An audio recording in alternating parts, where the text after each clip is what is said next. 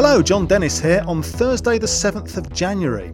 Today, a plot against Gordon Brown as two ex ministers call for a secret ballot on his continued leadership of the Labour Party. Geoff Hoon and I are not calling for Gordon Brown to go, we're calling for Labour MPs to have their say in a secret ballot on the very clear understanding that everybody, whatever their view, gets behind that result. Columnist Andrew Rawnsley tells us the timing of the challenge was wrong. Were they to remove Gordon Brown when he didn't want to go, to pull him out in early January as the snow is falling around us, we could get into the sort of crisis where there would have to be a February general election or a March, early March general election. Also today, True Grit, or is it salt? We visit a gritting depot and meet the people keeping Britain moving during the cold snap. We've got over 5,000 kilometres of network, which is which is quite a lot. And what we aim to do is um, we aim to keep uh, our, our, key routes, as we call them, um, open, and they're the ones that we really concentrate on. Getting underway in Las Vegas, one of the biggest events on the technology calendar, the Consumer Electronics Show and art critic Jonathan Jones's view of a new portrait of Princes William and Harry. He quite likes it. It does have a kind of cool contemporary poise to it, and yet when you when you actually go close to it, it, it it's very well painted. It's got some nice details, just in a, in a traditional way. Guardian Daily with Jon Dennis on guardian.co.uk. First, our main story the Labour leadership plot. Just as Gordon Brown was delivering an unusually strong performance against David Cameron at Prime Minister's questions, former ministers Geoff Hoon and Patricia Hewitt revealed the contents of a letter they'd sent to all Labour MPs calling for a secret ballot. Hoon told our chief political correspondent Nicholas Watt why they'd acted. Actually, because I was the chief whip, and in that position, any number of colleagues have been expressing their real concerns to me that the Labour Party is simply not getting its message across. We're not able to campaign successfully and effectively because every time we launch a campaign, every time we take an initiative, put forward a policy, continuing questions uh, about the leadership arise. And Patricia uh, Hewitt uh, had the same experience talking to colleagues over uh, the recess, uh, and we felt uh, that it was necessary to try and resolve these matters once and for all. And is the problem just that there are Labour members talking about the leadership, or is there a, is there a problem with Gordon Brown? I think it's about making sure that we can go into the general election campaign as a united party. We set out absolutely specifically in our letter to parliamentary colleagues the fact that if those who have been questioning the leadership were to lose such a secret ballot, then we would expect them to unite behind the leader, to campaign as a united party, and to win that general election. So this is all about making sure these questions are resolved once and for all. Now, you were seen as a supporter of Tony Blair. Before Gordon Brown became Prime Minister, you became very supportive of him. You're now no longer in his cabinet. When did you become disaffected with him? I'm not in any way saying that this is about my or Patricia's or anyone else's disaffection with Gordon Brown. It is about ensuring that the Labour Party has the opportunity of campaigning successfully in that general election. And that also explains the timing. Let me make it clear. The alternative is for these questions to rumble on through the general election campaign. Uh, that cannot be good for the Labour Party. It cannot be good for the Labour government. That's why we need to resolve them now, once and for all. And do you have any support? support in the cabinet? Because surely the lesson of British politics, you think of Margaret Thatcher in 1990, is if the cabinet is behind a prime minister, they're okay. If the cabinet fractures, they're not okay. I simply do not know. This is a matter that Patricia and I decided upon uh, as a result of both separately having the same kinds of conversations, the same kinds of questions raised, the same kinds of concerns expressed. We happened to meet uh, and talk about it and decided that it was necessary to take this action. So you haven't been steered by members of the cabinet? This isn't a coup? I have not been steered by colleagues in cabinet. I don't think I've even spoken to a member of cabinet recently. Geoff Hoon talking to Nicholas Watt. Well, Nick Watt's in our Westminster office now. Nick, Geoff Hoon there denying he'd had contact with cabinet ministers, but he and Patricia Hewitt will be disappointed that so far none has offered support.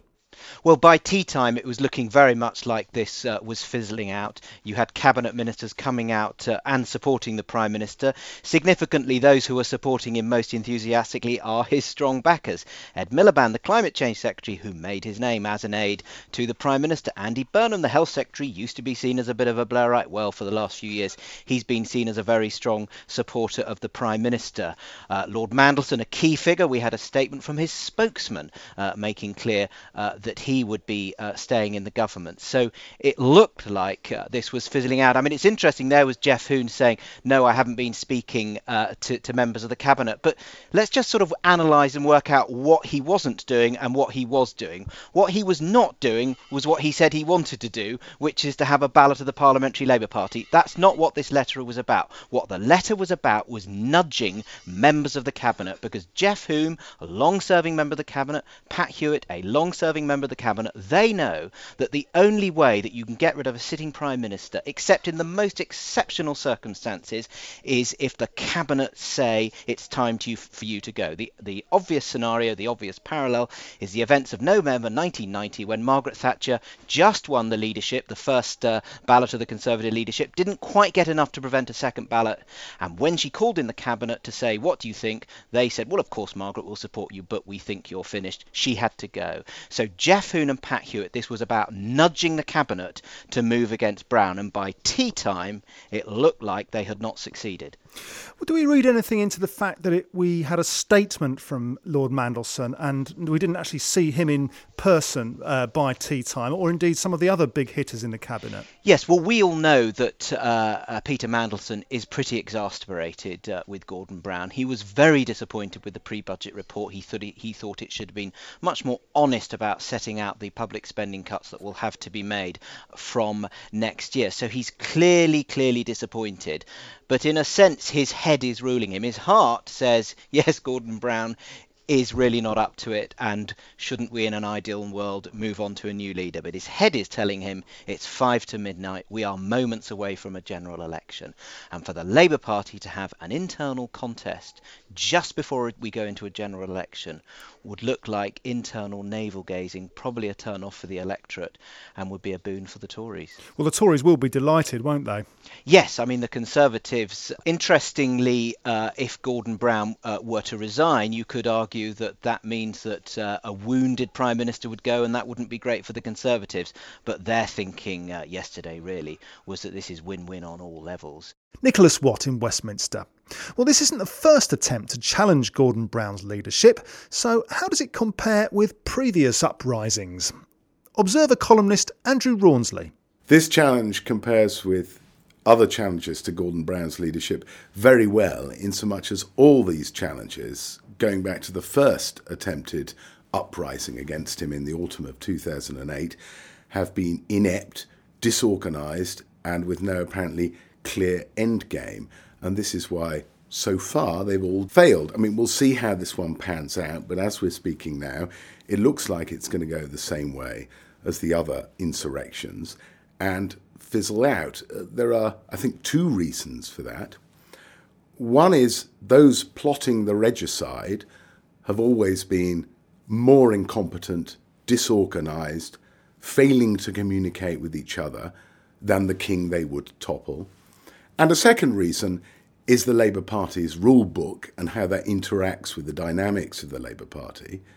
Because Gordon Brown supporters every time have been able to go back and say to those like Geoff Hoon and Patricia Hewitt, you know the rule book. The rule book doesn't say, let's have a, a secret ballot, a confidence ballot. The rule book says you've got to get the signatures of 71 Labour MPs behind a declared explicit challenger to the leader. And then we'll see about having a leadership contest. That was true back last summer. It's true again now. Wasn't the real purpose of this letter to Labour MPs not to have a ballot of uh, the Parliamentary Labour Party, but really just to flush out cabinet rebels? It might have been, but in that case, I think it's if that is really the case, it's pretty incompetently done. I mean, all, all, good QCs. Geoff Hoon was a lawyer, and so was Patricia Hewitt. All good QCs should say say you should never ask a question to which you don't know the answer. So before they did this, they should have known the answer to the question: Will members of the cabinet support it? How many other MPs will support it. And what about the timing of this? Because Labour's been doing slightly better in the polls than it has been previously. Uh, Gordon Brown had a rather good Prime Minister questions ju- just as this uh, um, challenge was unfolding. Um, it, the timing of this is, is not helpful to Labour in any way. No, and I'm not sure the timing was right from the point of view who want to those who want to remove Gordon Brown. I mean, in a sense, it's both too late and it's too soon. It's too late in this sense. Really, the time for the Labour Party to make up its mind whether it wanted to be led by Gordon Brown or not was when Tony Blair retired. I mean, I'm one of those who said at the time and still say now there should have been a leadership contest. Gordon Brown might well have won that leadership contest, but he would have had a bit more legitimacy because he would have been elected rather than crowned as he was because there was no challenger. So that was one time to do it. Another time might have been in uh, the summer of last year when, let's remember, Labour in those local and Euro elections crashed to its worst election result since World War One, but they still didn't want to do it then.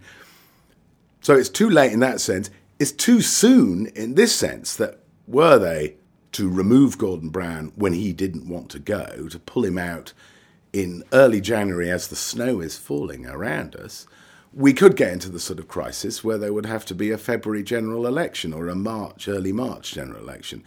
I'm not sure the Labour Party would do terribly well in those circumstances. And so there's an argument if you're going to do it and there's not much time left to do it, then um, they should be thinking about doing it a bit later so they didn't have to have a general election which might be snowbound. That doesn't tend to be very good for governments. Andrew Rawnsley, and there's full coverage today at guardian.co.uk slash politics. Also on the Guardian's website. I'm Sarah Phillips from G2, the Guardian's daily features section. Online today, Charlie English, the Guardian's resident snow expert, gives a brief history of recent extreme cold weather. Sybil Kapoor explains how to make perfect porridge to keep you warm. And novelist Kamila Shamsie writes about 150 years of Indian, Bangladeshi, and Pakistani photography ahead of a new show at the Whitechapel Gallery. All this and more at guardian.co.uk forward slash G2. As snow blankets Britain, one of the main challenges for local authorities is to keep us moving. Stephen Morris went to a gritting depot in Gloucestershire to see how the County Council was looking after its key roads. It doesn't look very exciting. A pile of sandy coloured mineral piled up in a barn just off the M5 in Gloucestershire. But on this snowy day in this very hilly area, this little mountain of salt is pretty vital. I'm here with Jason Hum, an area highways manager who knows everything there is to know about gritting a road. Well, we're in one of our um, depots at uh, Stroudwater, so within the county, um, stood within the, the salt barn, which is where we keep our um, uh, large stockpiles of salt. Um, and obviously next to us is is um, probably about a half full barn, um, and that's full of, of rock salt we call it. So it's basically a, a salt-based product, um, but it's got a little bit of sort of sort of um, grit in there as well, so it gives it a bit of body. So you've got a decent supply in Gloucestershire still. We've got a reasonable supply, yeah. Obviously, we're keeping our eye on the weather forecast, and we're, we're being sensible and cautious about it. Really, um, the weather's going to be quite harsh over the over the next few days, that's for sure. So we're trying to make an estimate of what we're going to use, and we're also trying to work with our supply companies um, to make sure that um, they give us a good idea on what they're going to supply. We retreat from the cold into Jason's office. Big map of the county on the wall, as you'd expect, and his phone, as you'd expect as well, is ringing off the hook. We've got over 5,000 kilometres of network, which is which is quite a lot. And what we aim to do is um, we aim to keep uh, our, our key routes, as we call them, um, open, and they're the ones that we really concentrate on. That's about a third of the network. So so that's around um, around sort of sort of 1,700, 1,800 kilometres that, that we'll will salt every time it, it freezes. And obviously, they're the key areas that we'll concentrate on in, in heavy snow conditions. That very similar to what we've had. Beyond that, we then have a secondary network, um, which takes us up to, to probably about half of the, the, the roads within the county. Um, so that gives us the ability to cover half of those 5,500 kilometres. In the other areas, there are smaller housing estate roads, some of our more rural, smaller lanes. And they're the ones that obviously we're, we're really uh, conscious of encouraging the drivers to take extra care on, because they're the ones that obviously we can't get to in, in the severe conditions.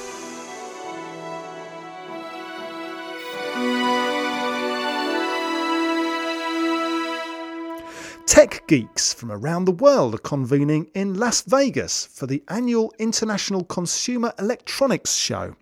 Silicon Valley's top brass are there with their latest gizmos, as is our technology correspondent, Bobbie Johnson. Here at the world's largest technology showcase, things officially opened with Microsoft's forceful chief executive Steve Ballmer giving a keynote speech. He took responsibility for that duty from Bill Gates a couple of years ago, and although he hit a few problems along the way, first of all with the power which got knocked out and left him half an hour behind schedule, once he hit his stride, we saw a couple of interesting new things from the company. First of all, Slate PCs, which are these sort of touchscreen machines that you carry around. They're meant to be halfway between a complex mobile phone and a laptop PC. We also heard about Project Natal, the company's motion sensitive gaming system, which was previewed at last year's E3 gaming show in Los Angeles. Now, the big thing here is that they say that's going to be available on sale by Christmas this year. Elsewhere, the hit of the show so far has been the AR drone from French company Parrot. That's an iPhone controlled helicopter that's being touted as a toy probably beyond the reaches of most children, but maybe out there for the executives and the big spenders. We've also been treated, if that's the right word, to a lot of 3D gadgetry, including television sets and cameras. The big electronics companies are really staking a lot on 3D. They see it as the next big evolution in the way we watch television. And that's a technology that's been on a steady curve in the past few years, moving on from digital imagery through high definition, and now they want to add an extra dimension to our viewing as well. Not everybody's in agreement with that, but the attendees we spoke to were still excited about plenty of the trends they expect to see during the rest of this week. If you're talking to, to anyone here on, on, on, the show, it's, it's 3D, that's the major thing. What I'm really interested in is because I think Samsung and Toshiba, they announced that they can make any 2D content into 3D uh, with the power of a processor. I think ebooks, or I don't know how you call it, e-readers, uh, I think this is going to be interesting as well. Computer uh, netbook that was really huge last year. I think this year we're gonna have like smaller one. And I saw one last night from Lenovo. I love it. I wanted to leave. I wanted to steal it. Bobbie Johnson reporting. The National Portrait Gallery has unveiled a portrait it commissioned of Prince William and Prince Harry. It's by Nicky Philipps and it shows the princes in military uniform but in a relaxed pose at Clarence House. Guardian's art critic Jonathan Jones was pleasantly surprised. It's got a kind of cool poise to it. And yet, when you when you actually go close to it, it, it it's very well painted. It's got some nice details, just in a, in a traditional way, but it's also got a lot of um, art historical references. That's not why I like it. That doesn't make a painting good, having art historical references but they're, they're, they're worn rather lightly, used rather well, and, and in a way that seems to sort of give it a kind of give it a bit of meaning, a meaning beyond just being a picture of these of these two princes. Obviously, the the sort of the thing that really catches your eye in the picture is their is their uniforms. That they're, they're, in military uniform. William's wearing the Order of the um, Garter, you know, sort of blue sash. Actually very archaic in the sense that those uniforms look like they could have been worn a century ago. You know, the, the, the Garter dates from the Middle Ages, so not very contemporary. And yet, of course, we are at war. People are wearing uniform. People are dying in uniform. Harry has been in Afghanistan. There's a certain dignified sense of of, of this moment in it, and maybe something else too. Uh, you know, the the history of there's, there's there's a nice sense of art history in it there's echoes of Manet too, Velasquez. That sounds like I'm talking to about it's the greatest painting in the world. I'm not. But um, as a um, royal portrait, it really... as a royal portrait, it's above the you know above the run of the mill. I mean, I, you know I've seen some absolutely repellent royal portraits. Uh, uh, you know, in Rolf Harris was probably the nadir, I suppose. But you know, I mean, I mean, it's a, it's not an art in which I would expect any kind of originality or interest at all. But the funny thing is, I, I thought, yeah, the National Portrait Gallery has to commission royal portraits. Well, there's something quite poised and interesting about this one. It's stylish. Jonathan Jones, Phil Maynard, and Ian Chambers, and in Las Vegas, Scott Corley, with the producers of today's edition of Guardian Daily. And my name's Jon Dennis. Thanks for listening.